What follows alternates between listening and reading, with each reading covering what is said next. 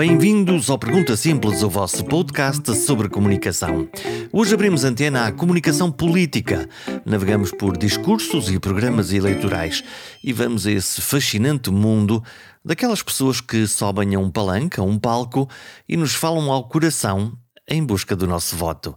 É sobre tudo isto o Pergunta Simples desta semana. Não se esqueçam de subscrever, não se esqueçam de ouvir no Apple iTunes, no Spotify Podcasts ou em qualquer outra plataforma da vossa preferência. Deixem um comentário e partilhem com os vossos amigos. Vamos ao programa? Vamos a isso.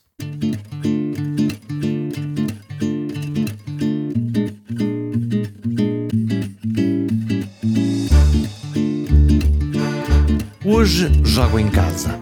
Já vos explico porquê, mas tem tudo a ver com Caminha, a minha terra, lá no norte.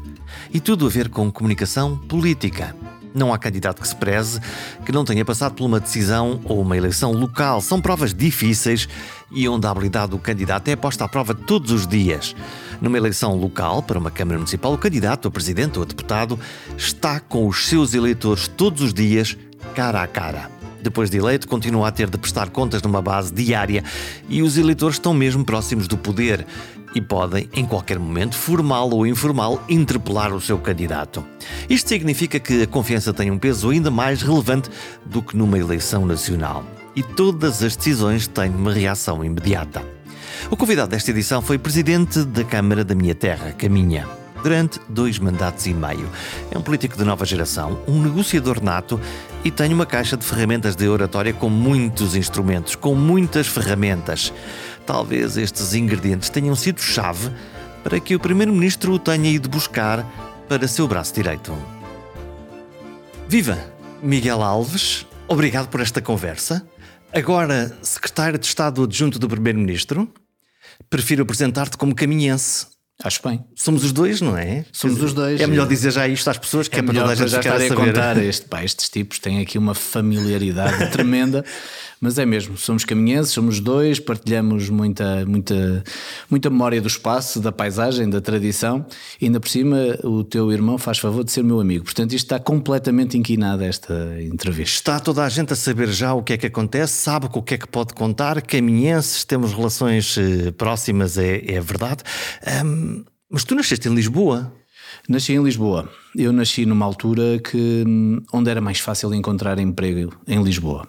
Eu nasci em setenta e cinco, o meu pai uh, conheceu a minha mãe à distância, era militar e estava no ultramar, estava em Moçambique. E a minha mãe pertencia àquele conjunto de mulheres solteiras, de raparigas solteiras de todo o país que escreviam cartas sem endereço e que iriam cair nas mãos de um futuro marido, eventualmente. Mas a saber para quem que estava a escrever? Não, não. O conhecimento, o primeiro conhecimento vem exatamente da uh, coincidência de uma determinada carta da minha mãe encontrar um determinado militar, um determinado soldado que em Moçambique se agradou por aquilo que estava escrito e correspondeu. E a partir daí deu em secretário de Estado adjunto do primeiro-ministro. Portanto, literalmente tu és um, um, um exemplo de um acaso feliz, ou de, de, aqui de um conjunto de... É, é, a vida é assim, não oh, é? Jorge, mas há vários acasos e o, umas pessoas conhecem-se num bar, outras num restaurante, outras no casamento de um amigo, outras na faculdade. Tudo é um acaso, este acaso é um acaso através do Tinder da altura, que eram estas cartas, estas madrinhas de guerra, que de facto levou a que o meu pai e a minha mãe se correspondessem, até um dia em que o meu pai pôde voltar de Moçambique e que foi atrás de conhecer aquela mulher que lhe escrevia, e foi a Moledo. A partir daí... A nossa praia. A nossa praia, a minha praia, a minha terra. A minha mãe é de Moledo, o meu pai é de Castelo Branco, é de Provença Nova, de uma pequena aldeia chamada Val da Carreira, e foi em Moledo que começaram a namorar. Portanto esse encontro aconteceu em Moledo, as coisas foram andando, mas naquele momento o meu pai entrou para, para o banco, começou a trabalhar como bancário, a minha mãe funcionária pública e, repito, naquela altura em Lisboa é que havia de facto a maior parte destes empregos. E, e eu, portanto, cá estavas tu e tu nasceste aqui. Nasci aqui, eu e a minha irmã do meio, que foi também de algum modo, eu tenho uma irmã mais nova, três anos, e enfim, quando nasceu mais uma miúda em casa, aquilo começou a ficar apertado para as economias familiares e começamos logo a pensar em ir para, para Moledo e regressar a Moledo. Isso aconteceu, eu teria quatro anos, tenho, eu tenho uma memória difusa dessa viagem de comboio, porque era uma viagem com muita bagagem. Lembro-me da despedida que tive da Itelvina, que era a senhora que estava lá em casa todos os dias a cuidar de nós, e da Dona Itelvina me ter dado um porta-aviões fantástico que, que naquela altura compensou muito aquela partida. Eu via a minha mãe a chorar. O que é que se está a passar aqui, não é? Mas eu com o porta-aviões estava felicíssimo. Lembro-me de chegar à estação de Moledo, lembro-me de, ter, de termos ido para a casa da minha avó, onde ficamos durante um, dois anos enquanto era construída a minha casa. E a verdade é que Moledo acaba por ser a minha terra. Eu nasci em Lisboa, mas Moledo é claro. Sim, mas sentes-te no fundo caminhense e sentes-te de, de Moledo. Absolutamente, sinto-me muito bem em Lisboa, mas a minha terra é Moledo, tudo é Moledo. Eu sou praia, eu sou monte, eu sou dançar, sou cantar, sou, sou Moledo, isso não tenho dúvidas nenhuma. Terra onde Vitorino de Almeida também passa as suas férias, vemo-lo lá sempre com a sua bengala passeando junto, junto do mar. Já vamos falar de política, já vamos falar de comunicação. O que é que te ofereceram os teus pais? O que, o que é que tu guardas na, da tua infância, daquilo que é a matriz da tua mãe e a matriz do teu pai, para, que, que, que está no teu canivete suíço agora para usares nesta vida exigente que agora tens?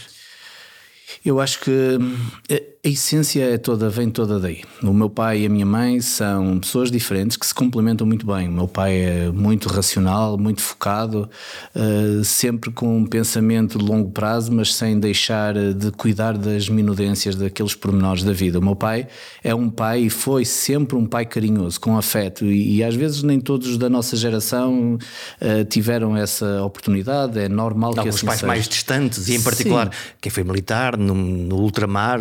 Verdade. Trouxe umas cicatrizes, não é? Daquilo eram que viu, outros momentos, que mas a verdade é que o meu avô paterno também era uma pessoa afetuosa, a minha avó também, portanto o meu pai... Pega-se na família. Pega-se. A minha mãe era mais naturalmente afetuosa, tem um amor tremendo por mim, tem, e por mim, pelos meus irmãos, tem um amor que se derrama completamente naquilo que é a sua própria existência, mas mais focada no resultado imediato, no conseguir a conquista, no, mais nervosa nas expectativas, expectativa do curto prazo. E quando, quando tu tomas decisões, as decisões que são públicas, tu até agora, até, até estás agora nesta função, durante três mandatos, dois mandatos e meio, estiveste como Presidente da Câmara de, de Caminha, portanto muito junto à população.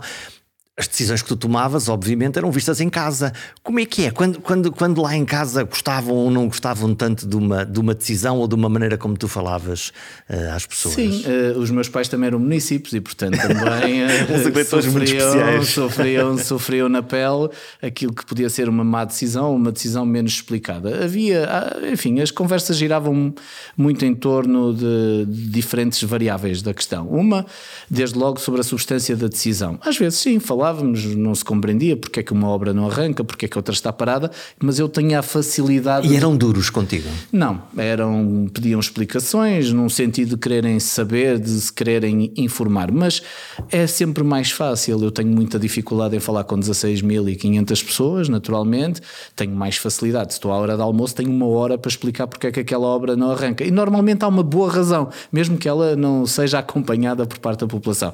Portanto, desse ponto de vista, sim, mas havia também uma preocupação, isso era mais da minha mãe, em uh, enfim, a crítica. Hoje em dia as redes sociais diz-se tudo, e, hum. e o seu contrário. Olha ali o Facebook, o que é que te estão a dizer sobre ti? É, isso ela sofria ah. muito, e as pessoas, eu sei que não, as pessoas não têm que pensar que, que os políticos também têm família, mas de facto têm família, e isto afeta, afeta as mas pessoas. Mas tu tomavas isto como pessoal, estas críticas que apareciam nas redes sociais? Não, eu tenho algum distanciamento. Porque relativamente... Carapaça, no fundo, para ver uma tenho, distância e uma... Tenho, tenho algum distanciamento, porque isso também é uma questão de saúde mental. Nós não conseguimos pensar. Agora, não podemos deixar de, de estar atentos àquilo que se vai dizendo, porque às vezes há tendências e às vezes há matérias que nos fazem refletir sobre o caminho que estamos a levar. É um equilíbrio difícil, não tenho propriamente uma regra. Se tu conseguires perceber que os teus eleitores, no caso de uma Câmara Municipal, que estão ali muito próximos, começam a desenhar uma determinada tendência, sei lá, uma decisão de vou cortar o trânsito desta rua, ou vou modificar os horários do comércio, Isso consegue-se sentir imediatamente na, na, na reação das pessoas? Consegue, mas é preciso distinguir. Às vezes há reações epidérmicas e focadas num determinado ponto ou num determinado grupo que podem não ser representativos da, da decisão global. E há decisões que nós sabemos já que têm uma, uma reação negativa. E quem grita mais alto, depois nós tendemos a olhar com mais atenção para essas pessoas que protestam mais alto porque se sentiram mais atingidas? Eu tendencialmente tento não fazer isso, mas é inevitável que no meio do ruído todo aquele que grita mais alto se consiga ser mais audível. Eu tenho, eu, ao longo da, da minha carreira, tento, como político, nas decisões que tomo, tento seguir o meu caminho e quando avanço, quando dou um passo, normalmente já sei com o que posso contar. Como é que é o teu método? O teu método de decisão, exatamente. Quando tu estás perante um problema, qual, qual é o teu método? É... é... muito individual, muito à procura de, de ouvir pessoas? Como é que tu fazes? Tenho um método que vem já da advocacia. Eu fui, eu trabalhei na advocacia durante muito tempo e mesmo quando não sabia o artigo, não sabia o que é que a lei dispunha sobre determinada matéria, quando ouvia uma pessoa falar-me de um assunto, eu uh, pensava... Uh, o que é que o bom senso diz sobre isto? E normalmente o isso, bom isso senso... Isso é uma pergunta muito difícil, não é? O que é, é que o bom senso... É, mas tento fazer isso. O que é que, o que, é, que é normal? Isto, a normalidade é uma coisa que está em desuso, sentido, não é? Sim. Sim.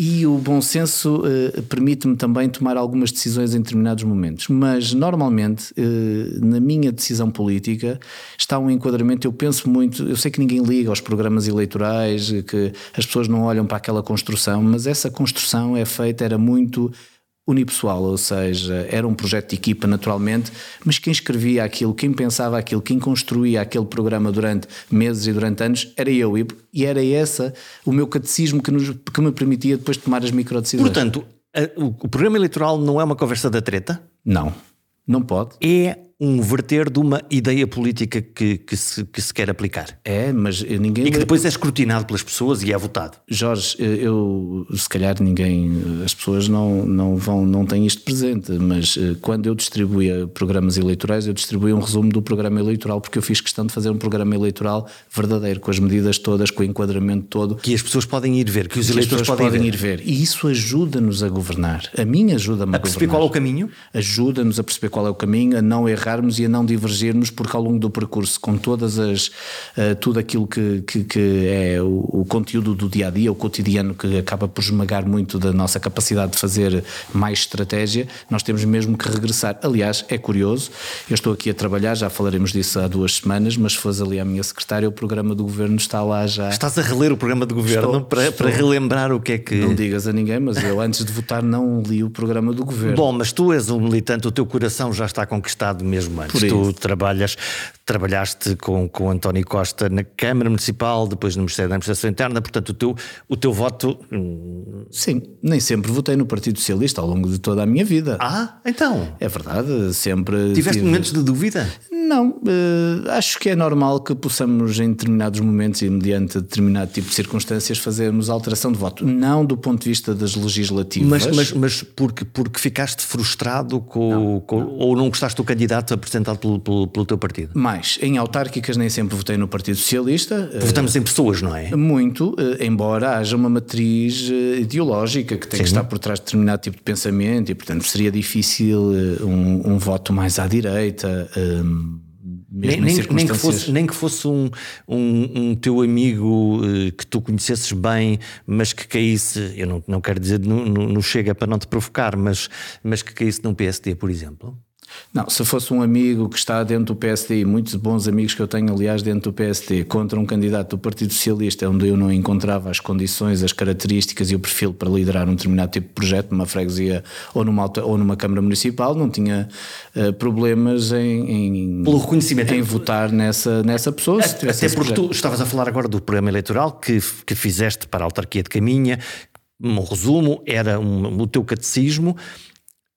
Mas não negas que a tua imagem, a tua empatia, o gosto que as pessoas podem ter de ti, ou, ou ao contrário, dizer eu não, eu não gosto dele de todo, jogam um papel se calhar cada vez mais, mais relevante na, naquilo que é um... Que é um que é um voto, há pessoas que votam racionalmente, eu diria que a maioria vota de, por, de forma emocional, ou porque tem esse, esse, tem esse imprint, que é eu sou desta área, eu sou daquela, mas por outro lado é eu, eu gosto e eu quero, ou então, e se calhar já não votava nele. Absolutamente, isso eu compreendo que seja assim, aliás, não podia ser de outra maneira. Se houvesse uma cristalização de voto depois ideológico, também nunca era mais nada. Difícil as coisas mudarem. Mas eu tenho bem consciência de que uh, as minhas características pessoais, aquilo que incuto em termos de proximidade e até de afeto junto das pessoas foi fundamental não só para ganhar as eleições da primeira vez, e eu uh, quero recordar que fui candidato a primeira vez com vinte anos fora da minha terra, a trabalhar como advogado, a estudar uh, na universidade, e precisei de cultivar. E a sensação foi que lá vem o estrangeiro, o estrangeirado de no fora? Início foi, no início foi, por parte de muita gente, e depois, claro, que as pessoas de Moledo primeiro, depois Caminha, e depois foi-se alargando ao resto do concelho, perceberam que era alguém do concelho que estava a regressar à sua terra porque tinha uma ideia para propor ao seu concelho e tinha a vontade para implementar. E essa empatia permite, sim, ganhar votos, porque o voto é emocional, e por isso votaram em mim eleitores típicos do Partido Socialista, como votaram noutro, de outros partidos, acreditando no projeto e renovando depois ao longo dos anos. Tentei sempre manter esta ligação, julgo que consegui fazê-lo e mantenho-a também com as pessoas. Claro, agora estou lá menos, agora não estou lá de segunda a sexta, mas esta relação com Caminha vai sempre manter-se. Como é que, como é que os teus eleitores de, de lá compreenderam, ou como é que lhes explicaste que a meio do mandato dizes, bom, povo, eu agora tenho que ir ali a Lisboa porque o primeiro-ministro me telefonou? Olha, com franqueza, aquilo que eu senti foi da parte dos meus eleitores e de muitos daqueles que não são meus eleitores, uma aceitação e uma compreensão geral pelo, pelo facto de aceitar um desafio que é um desafio do país, é um desafio que me é lançado, e até por parte de muitas pessoas uh, uh, dizendo, bem, já estávamos todos à espera deste momento, deves ter ouvido também isso muitas vezes, porque isto ouviu-se também durante muitas vezes. Aqueles que reagiram pior foram precisamente os que sempre quiseram ver-me pelas costas, o que é uma coisa fantástica, e portanto que fizeram uso de aqueles que claro. Sempre disseram que eu não devia estar naquele lugar, foram aqueles que ficaram mais vai, martirizados vai abandonar, por abandonar, vai. Mas isso quer dizer que entre aqueles que ficaram orgulhosos e aqueles que ficaram contentes por eu ter saído de um a coisa lugar, está equilibrada. Vezes, a coisa não só está equilibrada, como há uma grande... Tu ganhaste aquela ideia do, do hum, ok, um dos nossos vai conquistar Lisboa, como, não, ou acho, não, ou achas acho que, que isso não... não... Jorge, com franqueza, eu, hum, eu estava, estive, tive um mandato de nove anos, uma, uma década. Uma década permitiu-me fazer várias coisas. Portanto, o fundamental estava feito. Estava feito ou lançado. Estes dias já houve inaugurações, nos últimos dias vai, vão acontecer outras inaugurações, nos próximos meses vamos ter a incubadora verde, vamos ter o mercado Caminha, vamos ter a escola básica, vamos ter a sede da Academia de Música, tudo aí até ao final do ano. E há um conjunto de, de projetos, nomeadamente o Centro de Ciência e Tecnologia, que vai criar em, emprego, vai criar indústria, vai criar formação profissional, que estão lançados. Agora, eu também estou muito descansado, porque a equipa que está na Câmara é uma equipa muito boa, está muito consolidada, as pessoas genericamente ficaram orgulhosas, as pessoas tratam-me com muito carinho, estive agora lá... Vais ainda... resistir à ideia de, de mandar um S M S ou de telefonar, ou vais deixar que as coisas sigam o seu, o seu curso? Acho que vou, o vice-presidente é um rapaz novo, não há que negá-lo, ainda bem para ele, mas é um miúdo que já tem muito perfil, muito trabalho, ele foi meu vice-presidente, tinha estado quatro anos comigo na variação, eu estou cá para ajudar, mas não estou cá para me impor, não serei nunca sombra do Rui Lage, ele não precisa, e sobretudo acho que pode ser nefasto, ele vai fazer o seu caminho e vai ser um grande presidente, ele tem todas as condições para ser melhor presidente do que eu fui. Olha, minha curiosidade, como é que foi o telefonema do António Costa, primeiro-ministro, ao, ao, ao, ao Miguel, que, com, quem, com quem já tinha trabalhado, portanto vocês conhecem-se bem? Sim, sim. Nós trabalhamos aqui em Lisboa na Câmara, trabalhamos no, na Administração Interna primeiro, como adjuntos. Eu quero saber tudo. Como é que foi esse telefonema? Foi fantástico porque ele aconteceu no dia dos meus anos. E tu pensaste, olha, primeiro-ministro lembrou-se de me dar os parabéns. Pronto, não foi propriamente uma surpresa, porque é sabido que eu mantenho uma... Hum. uma boa relação com o primeiro-ministro, e ele nos últimos anos fazia o favor de me telefonar ou de combinar comigo alguns encontros para ouvir a minha opinião, para saber como é que as coisas eram vistas a partir do território, e naquele dia estar a receber uma chamada telefónica de manhã pareceu-me relativamente normal, normal e atendi com a displicência de quem atende um amigo que lhe vai dar um abraço. e agradeci desde logo, muito bem, senhor Primeiro-Ministro, a me telefonar no dia dos meus anos, fico muito sensibilizado. E quando ele disse, ah, não sabia que eram os seus anos, mas uh, parabéns, parabéns, parabéns, só que eu venho desinquietá-lo. E eu aí percebi que provavelmente a conversa era do outro teor.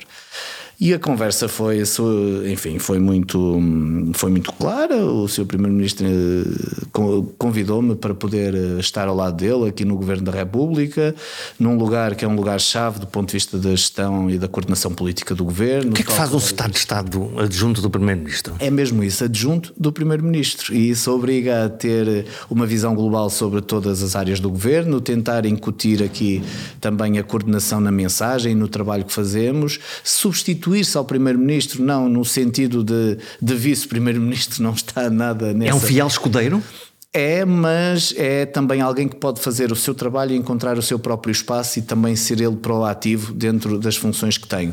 E mais, permitir que se resolvam alguns problemas do curto prazo, mas que também se continue a pensar a longo prazo, que é fundamental naquilo que nós temos nesta dinâmica. Como é que tu interpretas a função? Eu não, eu não sei se nesse telefonema, ou depois seguramente tiveram muitas conversas, uh, há, há um caderno de encargos? Ele, ele, ele traz uma lista das coisas que, que espera? Sim, nessa conversa, a conversa foi mais curta e depois tivemos uma conversa mais longa sobre o que ele entendia que podia ser a minha, o meu contributo.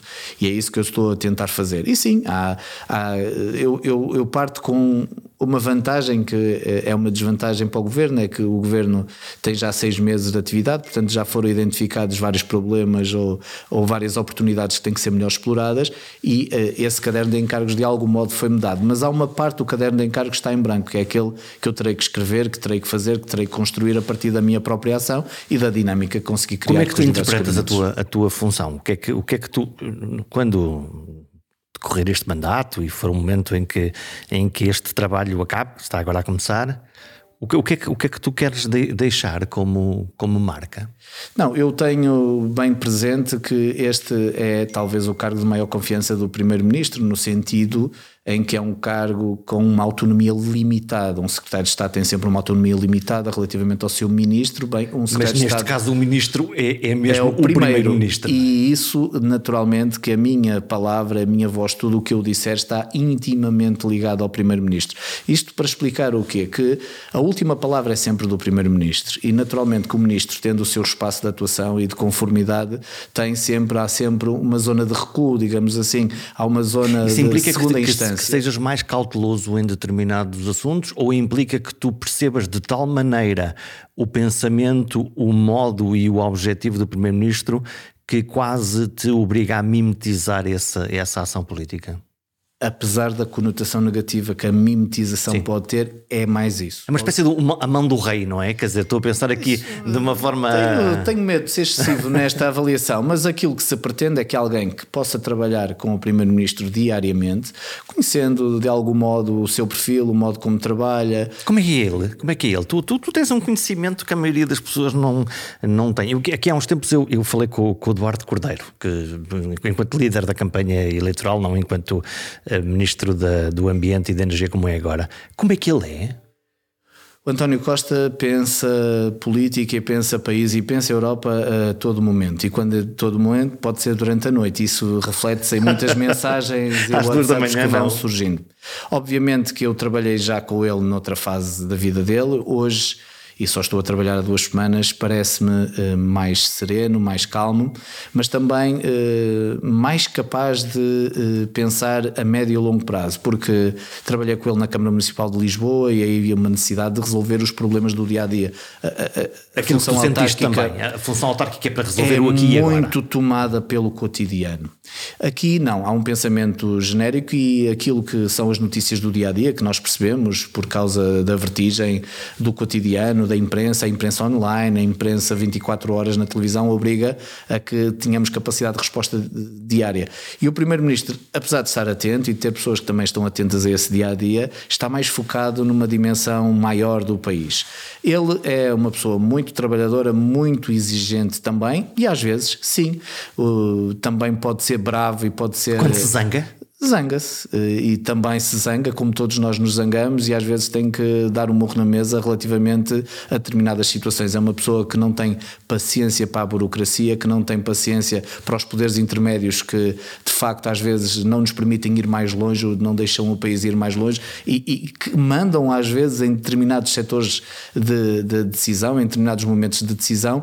Mas é um homem muito focado no território, que sabe bem, conhece muito bem o nosso país, sabe aquilo que acontece acontece no canto mais pequenino de, do nosso Portugal, e que tem também uma perspectiva europeia que nos ajuda muito depois também a conseguir. Ele neste momento é o decano do, dos primeiros ministros no, no, no Conselho, portanto é, tem um poder também específico dentro da, dentro da Europa. Sim.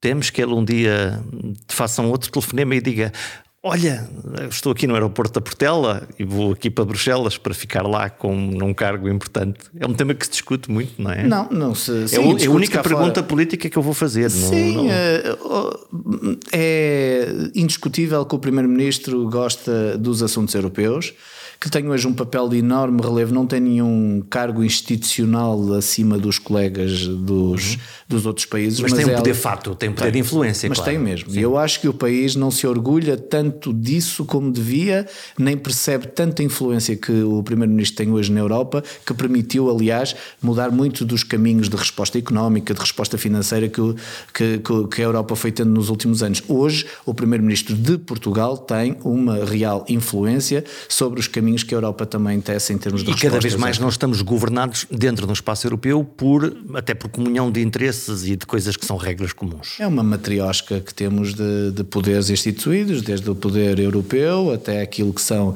as contingências nacionais e depois também, naturalmente, nas nossas autarquias ou nas nossas regiões, e o Primeiro-Ministro move-se muito bem dentro destas, destas, destes, destes vários campos. Ele tem na Europa uma presença marcante que eh, cultiva e que tem na admiração dos seus colegas, portanto não é tonto que eh, se fale tantas vezes que o Primeiro-Ministro poderá vir a ter um papel de relevo na Europa, embora isso não esteja em nenhuma equação eh, neste momento, nem eh, a médio prazo. É natural que o Primeiro-Ministro eh, seja falado porque é de facto talvez a figura mais preponderante e com maior influência na Europa, mas tem também uma visão do país que lhe é dada pelo seu passado de autarca e pela, eh, pelo passado que teve como governante, que o pôs nas quatro partidas do nosso país, quer no Ministério da Administração Interna, quer na Justiça, quer agora como Primeiro-Ministro. Ele não é Primeiro-Ministro há meia dúzia de meses, é Primeiro-Ministro há muitos anos e conhece muito bem o país. Bom, estamos neste momento na altura da discussão do orçamento. Eu, eu sei que ele não é público e, portanto, não, não poderás falar muito sobre, sobre o seu conteúdo, mas este, este jogo interno de discussão, de priorização, de que uma área é mais importante que a outra, e também cabe nas tuas funções, também tens que fazer esses, esses equilíbrios? Ou, isso, ou, ou essa é uma definição, enfim, mais alargada do próprio Primeiro-Ministro e, e olhando para os tempos e para a economia, para a guerra, então o, o assunto é mais sério ainda? Sim, hum, é-me difícil falar de interpretação autêntica, porque quando cheguei o orçamento já está muito elaborado, Sim. muito preparado. Eu estou aqui há duas semanas e o orçamento provavelmente será hoje aprovado em Conselho de Ministros, no dia em que estamos aqui a falar. E, portanto, eu não tive nenhum papel nessa conformação. Mas posso tentar projetar de acordo com eu, do, do que aquilo que eu já percebi e também da experiência que vou tendo. O meu papel não é tanto eh, de estabelecer prioridades, que essas estão estabelecidas pelo Primeiro-Ministro, nem de dar respostas ou soluções concretas a determinado tipo de linhas de ação, que essas são dadas por todos os ministros, em cada uma das, das suas áreas e, sobretudo, através do Ministro das Finanças, que tem que encontrar soluções financeiras que alavanquem as soluções políticas. E que não tem um trabalho fácil, porque não, as necessidades não. são infinitas e os recursos, Obviamente. pelo contrário, são finitos. Agora, o meu trabalho poderá derivar, foi muito curto nesta elaboração deste orçamento, mas poderá ser uh, mais abrangente num próximo, uh, tem a ver com a necessidade de encontrar equilíbrios, uh, que são os equilíbrios entre uh, de vivermos tempos incertos, como vivemos hoje. Nós uh, temos uma guerra aqui às portas da Europa, temos a inflação galopante como já não tínhamos há décadas, temos hoje um contexto que pode derivar numa coisa ainda pior, por muito mal que nós possamos estar neste momento, tudo que tem a ver com as questões económicas ligadas à crise da energia e à crise dos preços, mas também ligada à questão geoestratégica. Sim. Quer dizer, nós todos os dias temos eh, palavras como o nuclear a tomar conta das nossas decisões. É assustador. E, portanto, num tempo tão incerto, aquilo que é necessário incutir é confiança, é estabilidade, mais do que uh, soluções miraculosas. E este equilíbrio entre o que nós podemos dar e aquilo que é necessário para a economia, para as famílias, para as empresas se sentirem tranquilas, não é para viverem muito melhor no próximo ano, não é para no próximo ano poderem fazer umas férias fantásticas. É para nos aguentarmos. É para nos aguentarmos, mas com a esperança de que possamos fazer um caminho para o futuro.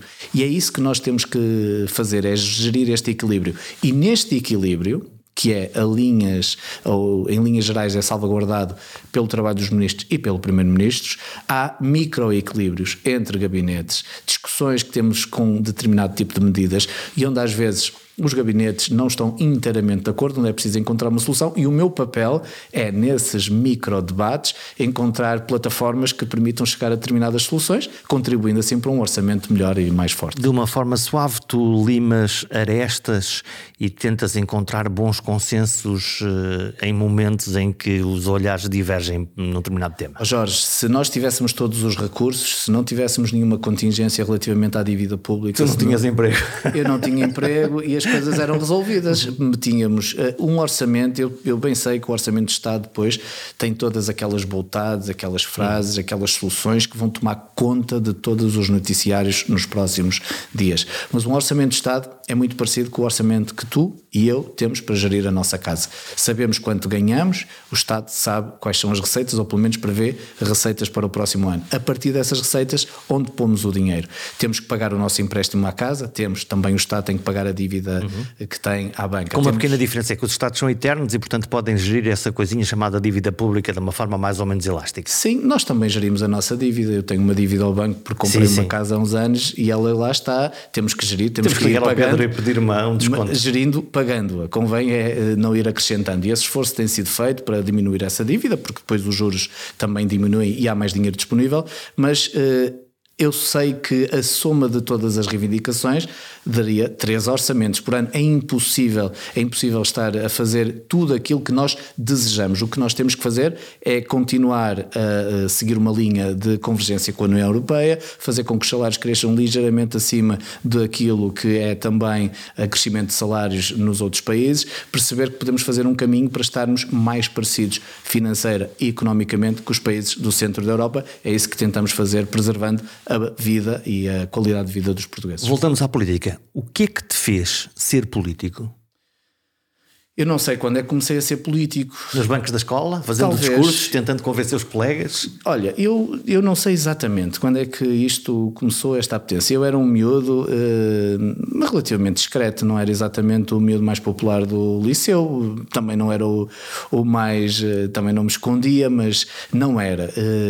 Eu creio que a minha faceta pública, que levou à faceta política, começa na ligação a, ao grupo de jovens de Moledo, cantar no coro da igreja, de ser o único que tocava viola e portanto assumir desde logo uma posição de alguma liderança, se quisermos, de dinâmica desse grupo. Eras o que davas o dó. No fundo. Oh, dava, dava, dava. Era, acabava por ter essa, dava o tom da, daquilo que era também a dinâmica do grupo.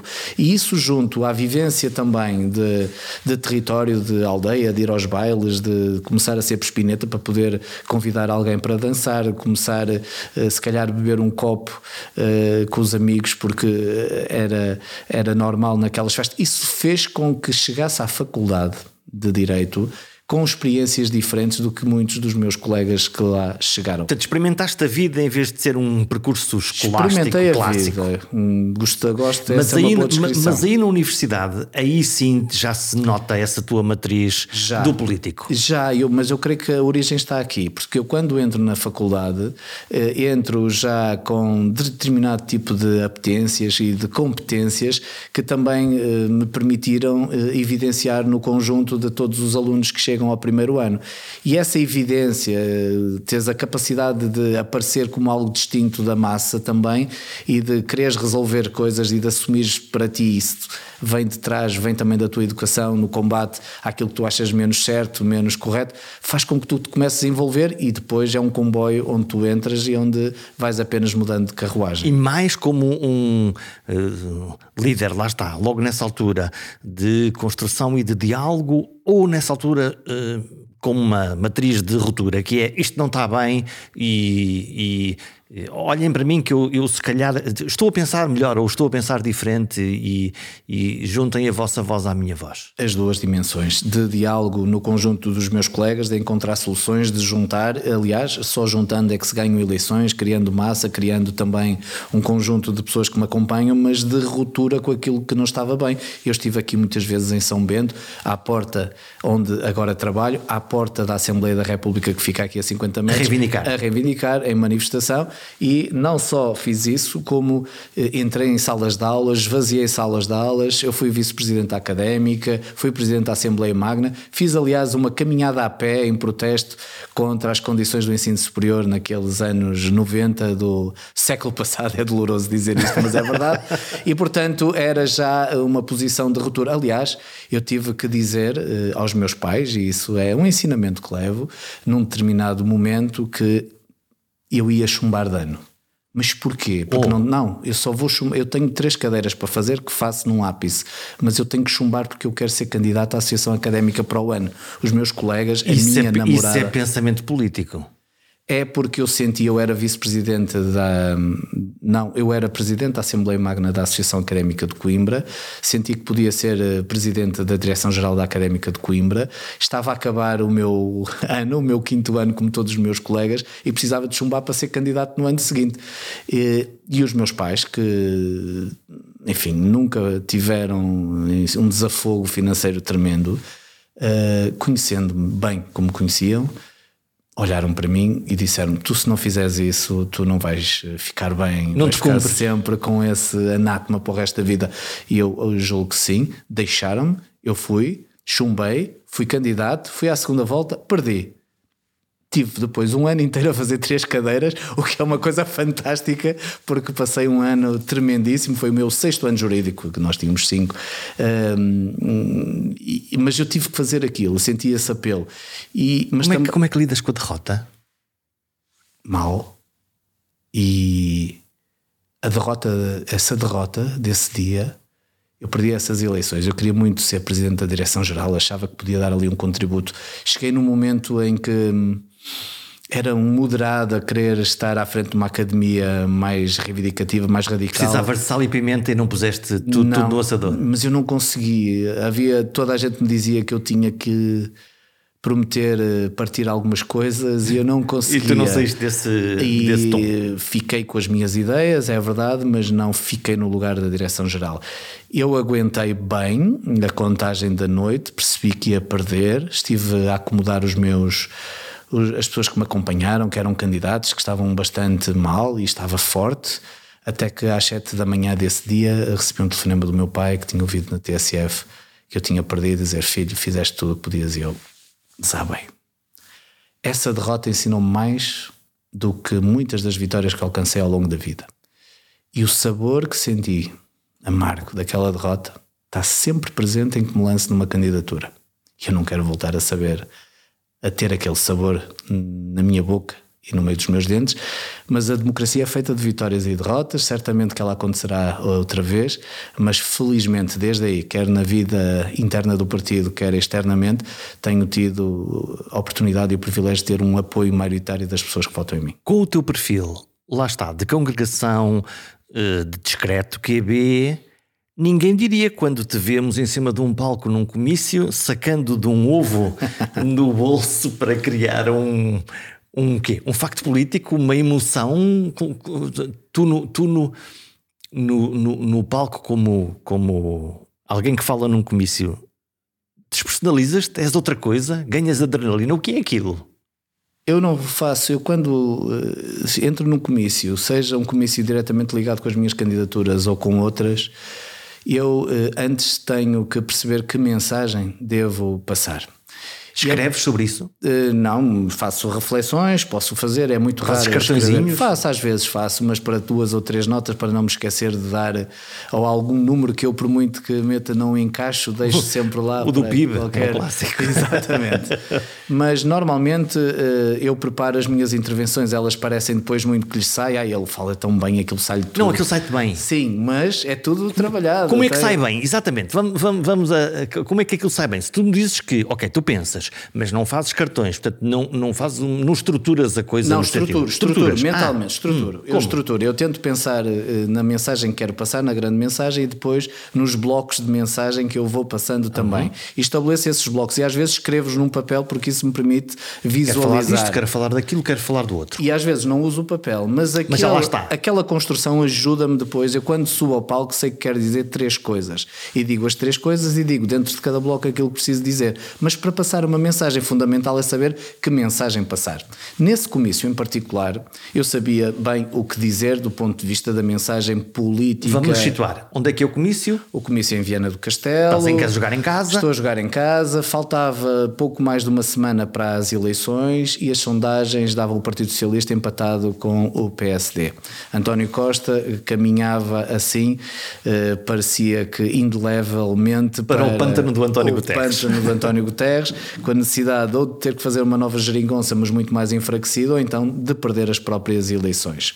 E aquilo que nós sentíamos é que havia uma falta de mobilização do eleitorado socialista ou daquele que estava disposto a votar no Partido Socialista. A malta que normalmente vota P S não estava a corresponder até ao último da franja. E podia não ir lá se quer votar, não e é? E podia não ir não lá. Vale a pena. Não vale a pena. Havia alguma, enfim, alguns descontentes com algumas... Sim, algum descontentamento também ligado com o facto de termos feito um acordo à esquerda.